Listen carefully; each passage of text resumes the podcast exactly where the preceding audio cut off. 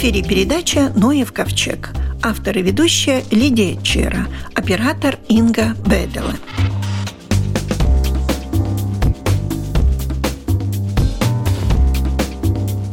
Очень часто Управление охраны природы в канун праздника Лиго объявляет и просит жителей Латвии не срывать редкие виды цветов, папоротников, мхов.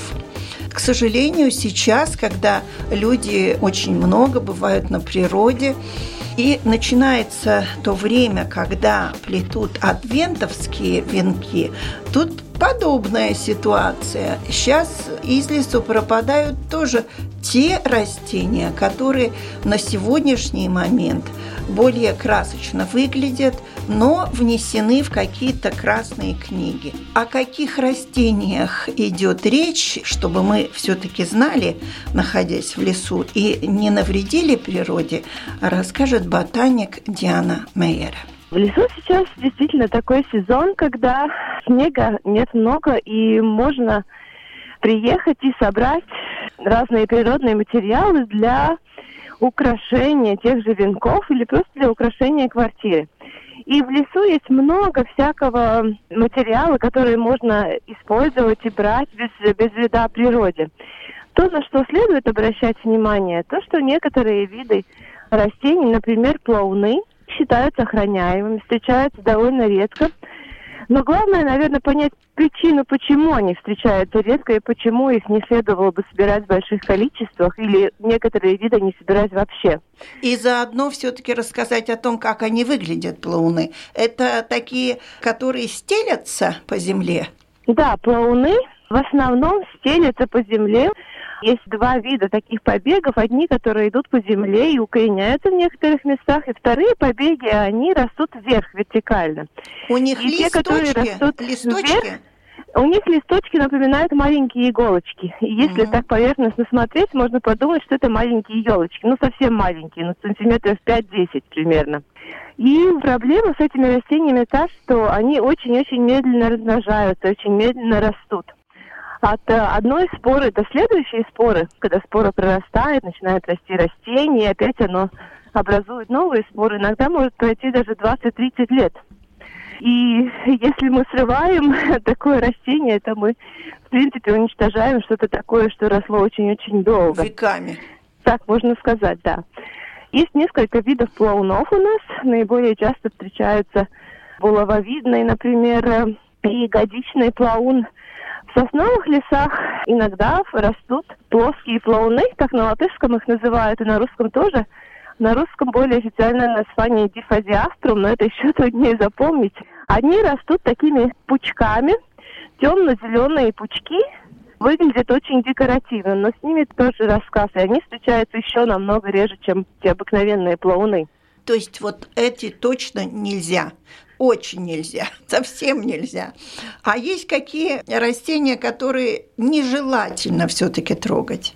Я думаю, собирая растения в лесу, всегда нужно думать о том, какая их жизнь, так сказать, была. То, что вроде можно, это брусника, черника, да, мхи, лишайники. Но все равно во всех случаях все-таки нужно соблюдать какие-то правила. Потому что, например, те же черники и брусники – это полукустарники. Они отрастают по небольшому кусочку каждый год, по несколько сантиметров. И если мы собираем, то нужно собирать только веточки, чтобы само растение, сам этот маленький полукустарничек, чтобы его не повредить. Ну, не рвать год... с корнем, правильно? Не рвать, да, с корнем, да, а обрезать ножик. Только верхние веточки, потому что внизу у них такой ствол. Он вроде кажется очень маленький, но если его разрезать, там такие же годичные кольца, как у деревьев, и можно сосчитать очень много. Даже не то, что с корнем, а лучше все-таки сверху только верхние веточки собирать. Это у брусники? Это к чернике и к бруснике, к обеим. А с черникой я знаю, что даже когда собирают чернику этой лопаткой, то говорят, что это не столь страшно, потому что листики-то у черники отрастают каждый год. Да. Черника это так. У брусники листики вечно зеленые, так что там другой рассказ чуть-чуть. И только маленькие можно брать, только кончики, да, сантиметра 3-4? Можно, наверное, и побольше, 5-7, но так, чтобы только были эти верхние веточки. А вы сказали насчет мхов. То есть мхи у нас достаточно развиты, и если где-то кто-то делает венок адвента из мха, то это нормально. Да, это нормально, если собирать такие обычные виды, которые встречаются очень часто. У нас в сосновых листах очень много декоративных мхов, которые для этой цели можно собирать. Единственное, в таких сосновых лесах иногда... В старых лесах, в которых человек меньше занимался хозяйственной деятельностью, есть такие мхи, которые образуют маленькие кочки, такие светло-зеленые, серебристо-зеленистые. Вот эти кочки не надо трогать, потому что это тоже редкий вид мха и растет очень долго. Это не исландский мох. Нет, исландский мох это не мох, это лишайник вообще-то. Ну да, но этот лишайник можно собирать для обыкновенного. О лишайниках другой рассказ. Лишайник, опять же, растет очень медленно и развивается медленно. И если мы собираем лишайник, то мы, в принципе, собираем весь организм, который рос очень долго. Так что с лишайниками нужно осторожно. Большинство этих белых лишайников, которые называют белым мхом иногда, они встречаются довольно часто, но если собираться, нужно подумать о том, что за вами останется. И было когда-то такое правило, что никогда нельзя собирать, ну, скажем, с квадратного метра больше 10% экземпляров, которые там растут. Я думаю, с лишайниками этот процент еще нужно снизить, но так как их иногда...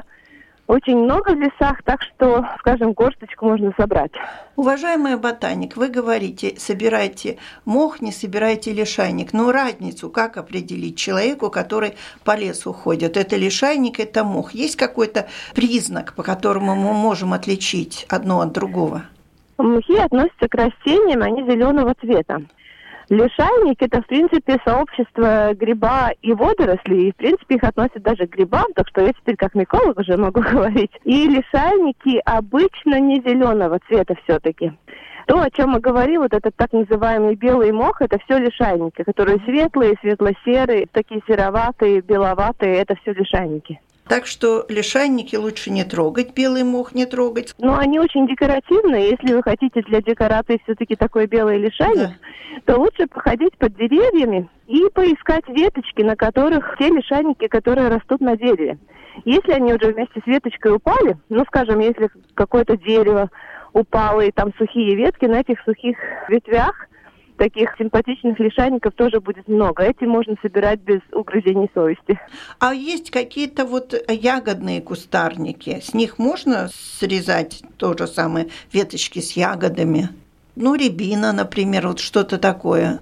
Рябина, калина, да. Калина, да. Наверное, эти ягоды можно сейчас найти, но все-таки они не выдерживают конкуренцию, потому что, когда их приносите домой, они обычно начинают очень скоро портиться.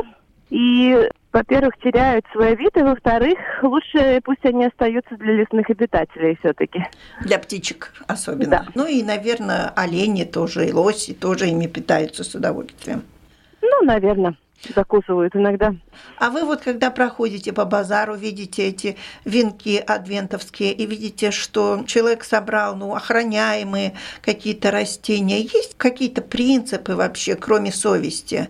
Я знаю, что летом, когда пора сбора вот этих как раз охраняемых растений, тогда бывают рейды, когда работники управления природы вместе с полицейскими ходят. Да. Зимой я не слышала об этом, но, в принципе, механизмы есть. Ну, это радует, конечно. И вы, как упомянули сами миколог, что странно, до сих пор люди еще, но это уже по другую тему, люди до сих пор еще находят грибы, и даже белые грибы находят. Или белые, или боровики, я не знаю, но во всяком случае на Фейсбуке еще среди снега вот стоит гриб. Что это такое? Это аномалия какая-то или это нормально? То, что они растут так поздно осенью, иногда бывает. Особенно если погода такая, как сейчас, то в прошлом году тоже в ноябре еще белые грибы можно было найти. Но то, что люди находят сейчас, это тоже, ну, скажем, новое нормальное, если так можно сказать, потому что с нашей теплой погодой так встречается. Это нечастое явление. Я сама сейчас не находила, хотя искала, но бывает, что может повезти. Конечно же, когда выпадает снег, грибы уже перестают расти. То, что они выпали на гриб, который вырос, скажем, пару дней назад, когда еще снега не было, Я думаю, это такой случай. Ну, лисички даже под снегом можно найти. Ну, лисички это каждый год можно найти и в конце декабря, и даже в январе. Но лисички все-таки тоже сохраняются благодаря тому, что их структура такая, которая не так быстро портится, скажем, по сравнению с белым грибом, они намного-намного выносливее. И обычно это лисички, которые просто давно выросли и долго-долго были в лесу. Так что если их собирать, то нужно с умом и смотреть, если эта лисичка все-таки уже такая размокшая, когда видно, что она уже старая, несколько раз там замерзала и оттаивала, то собирать не нужно. Да, она старая, а любой гриб все-таки собирает не только полезные свойства, но и негативные свойства той воды, которая его поливает, правильно? Ну, наверное, но я думаю, что он больше все-таки будет испорченный уже гриб без своего нормального вкуса. Может быть, там уже даже бактерии начали развиваться. Да. Так что лучше не надо. Спасибо за все советы, которые вы дали. У нашего микрофона была ботаник и миколог Диана Майер.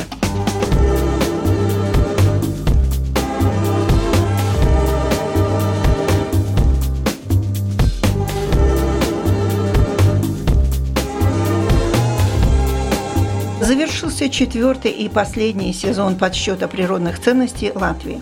Эту уникальную работу по ревизии того, что имели и, к сожалению, во многих случаях не сохранили, проделали целый коллектив Управления охраны природы. Об итогах этого года говорить пока рано, но предварительные итоги уже более-менее понятны. Генеральный директор Управления охраны природы Андрей Свиланс. На ваш взгляд, что мы потеряли? Начнем, наверное, с плохого. Во-первых, итоги мы можем подвести только на следующем году, потому что сейчас мы проделали вот уже в последние месяцы просто огромную работу. У нас было около 90 тысяч анкет. То есть у нас было, как это детская игра пузла или пазл по-английскому. У нас была огромная куча данных, которые надо всех ввести в систему, чтобы из этих маленьких фрагментов, из этих кусочков собиралась какая-то картина. Ну, сейчас у нас осталось где-то 20 тысяч, ну, еще, я думаю, 10-20 тысяч анкет еще будет в этом году, потому что они не просто принимаются, не все проверяются, и только потом вводится в систему. Так что еще этот пазл или пуцлы не собран до конца, но, конечно, что-то уже видно. Мы можем быть довольны качеством нашей природы во многих случаях, но, конечно, у нас уже есть опасения насчет биологически богатых лугов, биологически важных лугов. У нас есть уже опасения насчет дюн в некоторых случаях. Так что есть вещи, которыми мы можем гордиться, но есть вещи, над сохранением которых у нас очень и очень надо еще подумать. Скажите, проводилась типа ревизия, инвентаризация всех природных ценностей по принципу только неживых, то есть болота, луга, леса, дюны, озера, а птицы, звери нет? Или это тоже входило? Это был такой большой комплект. Одно это то, что было, это инвентаризация всех этих биотопов европейского значения. Но при этом еще у нас были еще несколько мероприятий. И основная часть, конечно, была картирование этих биотопов европейского значения. Потом разработка планов охраны природы. Целых 25, 16 из них уже все в порядке, финальной, так сказать, прямой, ну а еще 9 у нас еще находится в разработке. Насколько я понимаю, это по уже этим данным, да? Да, эти данные, конечно, уже в каком-то смысле помогают работать, эти планы охраны природы, но большие территории, которые Темирский национальный парк Гауя, Лубанская низменность и Верхняя Двина, Аугшдаугава, там еще, конечно, будет и новые данные, так что там еще такая детализированная инвентаризация будет производиться. Я правильно понимаю, что эти территории будут назначена какая-то степень охраняемости? Этих территорий уже есть. Национальный парк Гауя, охраняемая территория, Национальный парк Темир тоже, Аугшдаугава тоже, и Лубанская низменность тоже. Так что уже это статус особо охраняемой природной территории. Такой статус у них уже есть.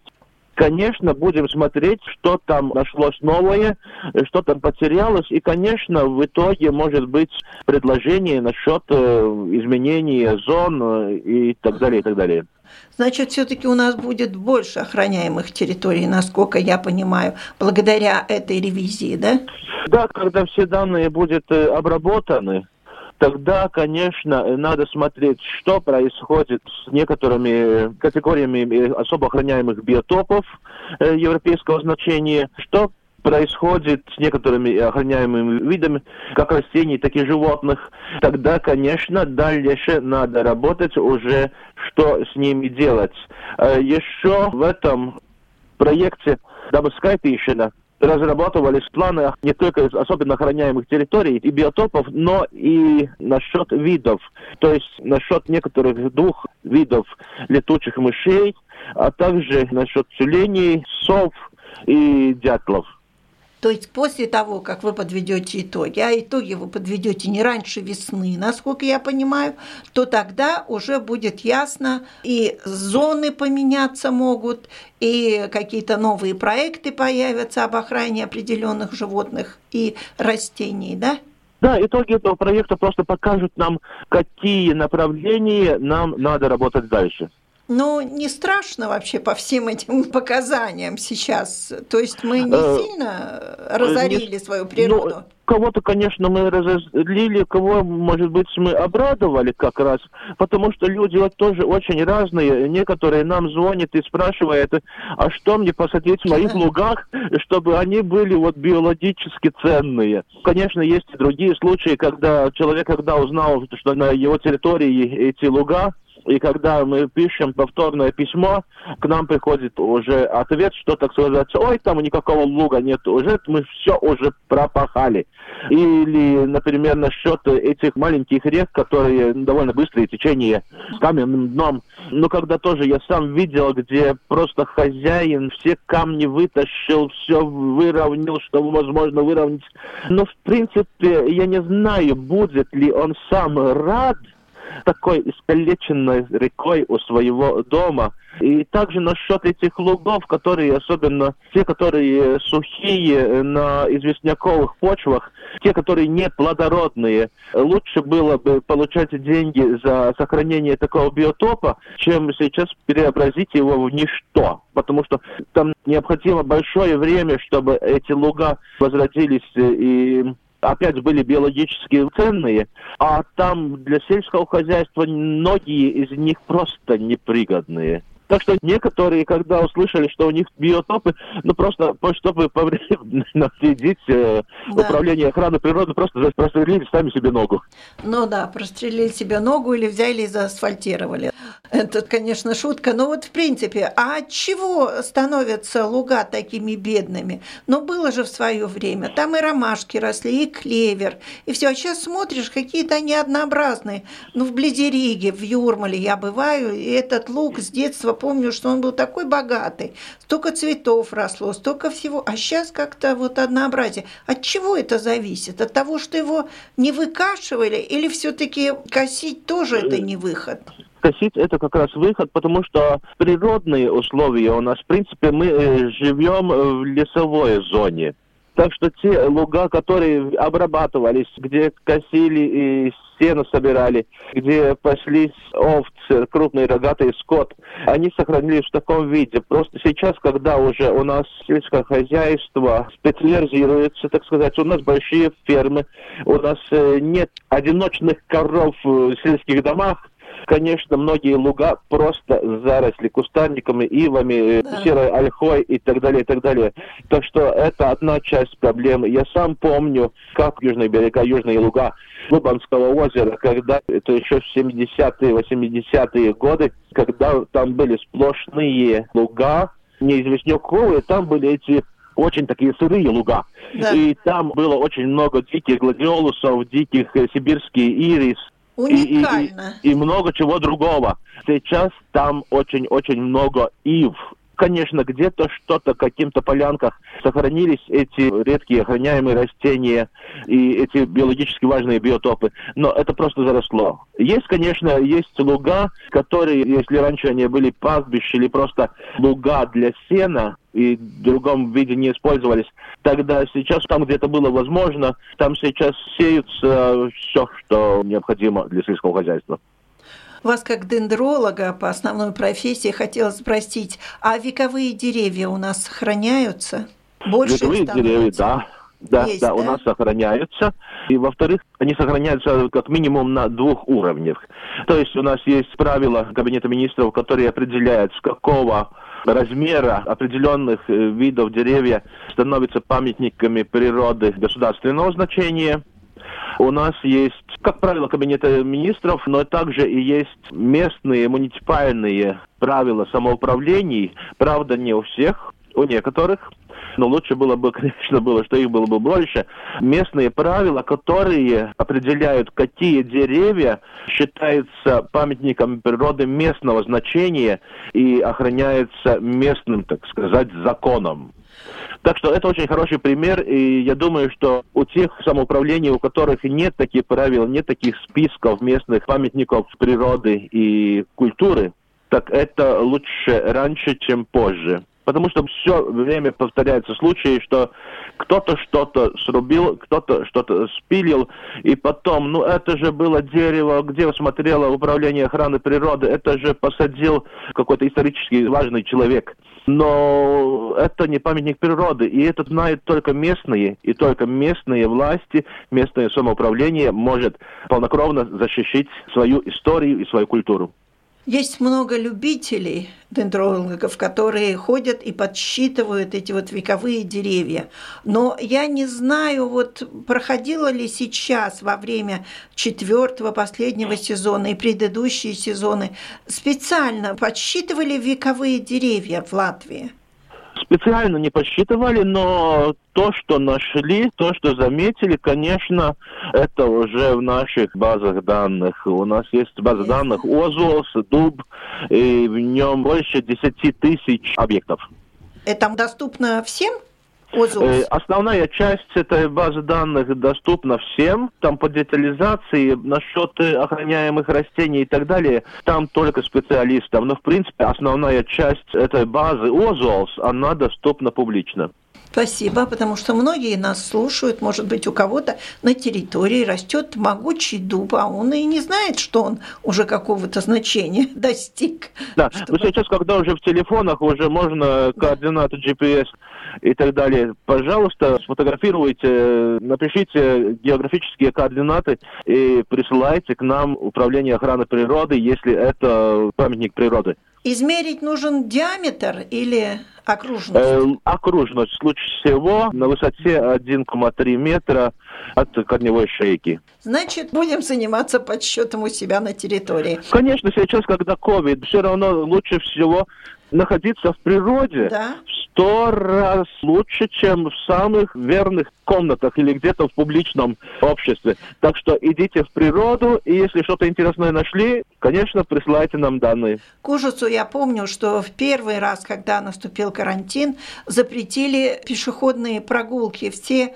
пешеходные тропы были закрыты. Это было дико. Но на сей раз они открыты, и можно же путешествовать, находить и вблизи Риги, и вдали от Риги. Всюду можно находить новые. Да, весной мы закрывали только те, где невозможно было одностороннее движение. Там, где было одностороннее движение, по кругу, возможно, все они были открыты, и сейчас мы, в принципе, не закрываем свои тропы. Находиться в природе в 100 раз лучше, чем в самых удобных квартирах, помещениях, да. Так что эти тропы открыты, конечно, мы призываем наших посетителей соблюдать максимальные правила осторожности при этом.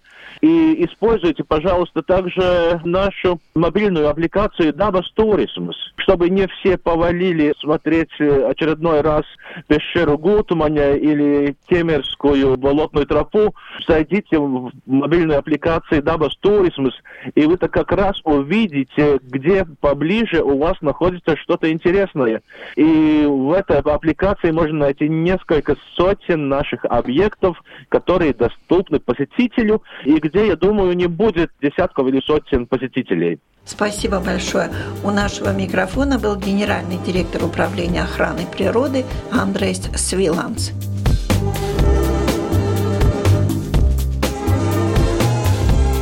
Мы находимся в доме рижанина, в доме Менцендорфа, прямо в погребе. Наверное, где-то что-то когда-то здесь хранилось, но сейчас здесь я вижу бутылки от молока, от алкогольных напитков. Такие, в общем-то, и сейчас в быту ходят. И от одеколона такая простая бутылочка висит в экспозиции. Заведующая музеем Илона Аудере. Что ж вы тут такое показываете? Очень актуальную тему показываем. Бутылки, которые найдены в реке Свете. Это в Зимгали. И хозяйка, которая купила там имение, хотела почистить окрестность вокруг дома. И они нашли очень много бутылок. Но они все были в воде и довольно глубоко. Те, которые сохранились целыми, и таких много, на выставке мы видим только часть. Она решила, что надо отдать художникам, чтобы они что-то сделали и показали тему, как люди относятся к экологии и как можно новую жизнь дать старому предмету. Здесь мы видим на выставке музыкальный инструмент, который сделан из бутылок. И можно даже сыграть что-то, там ноты тоже поставлены. И есть такие философические темы, как следы времени, как ловля не рыб, а бутылок. Ну такие, да. Что-то тайное, что совсем не найденное, есть такая тема. И тема, когда переобразуется вещь на что-то новое. Потому что стекло, если оно целое, и эти бутылки у нас уже ценность, потому что некоторые уже очень-очень старинные, 18 века есть, 19. Это в реке Светес тоже, да? Да, эти все найдены в одной реке. И я думаю, что в не очень длинном, таком, не многих километрах, но в маленьком части какой-то найдено. И мы можем даже подумать, как люди относились к этому, или просто не было где класть этих бутылок. Я знаю, что раньше копали в землю тоже бутылки. Закапывали? Да, закапывали. Но эти просто... Почему? Какая связь? Зачем их закапали? Не было где класть, потому что там не было никаких клин, как теперь, которые собирают. И если человек не занимается стеклом, у него нет печь для расплавления, и негде просто ставить эти бутылки. А я думала, для сохранения они в земле лучше сохранятся, потому что стекло – это предмет пьющийся. Но если хотели сохранить, тогда полные. Я знаю, что полные закопали. С вином, с водкой, ликером, особенно во время войны. Я знаю много таких рассказов. И потом нашли в советское время что-то, когда там мелиорация шла или что найдены. Но эти, я думаю, что в реке они не могли просто забросить, чтобы сохранились. Просто не было где класть. Это одна часть, а эти, которые не такие старинные. Но во всех временах были люди, которые не думали о природе, что они там делают. Но бутылки не самое плохое, если они пустые. Есть химические вещи, другие еще хуже, чем бутылки. Но не все остались целыми. Есть и такие, которые... уже в осколках найдены. Да. С этими уже хуже, потому что люди, которые идут плавать или еще что-то делать в реке, может и получить раны.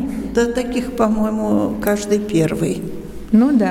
Я думаю, что 200 лет назад природа человека очень мало меняется.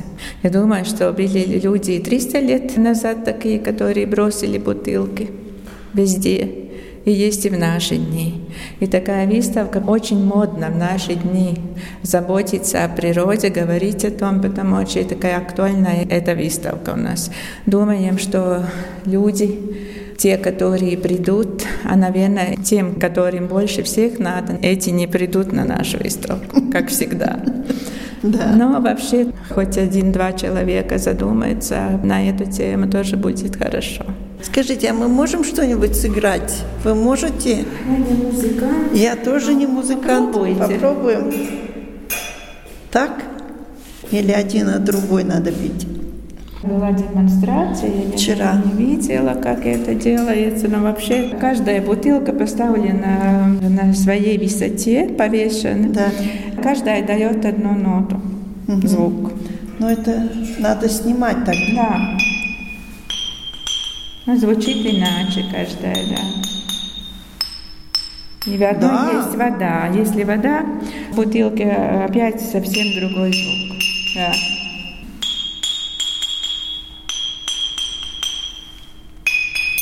Да, абсолютно разные звуки. Ну, да, как интересно. История изготовления бутылок.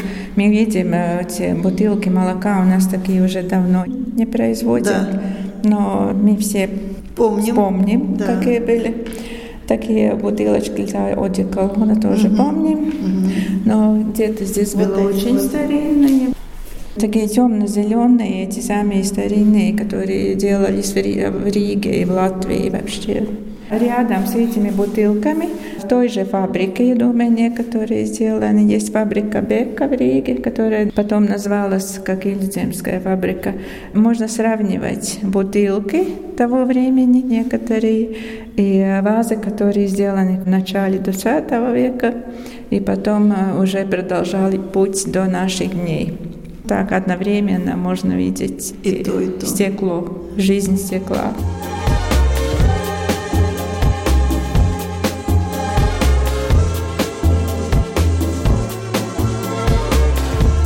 На этом наша программа заканчивается. Всего вам доброго.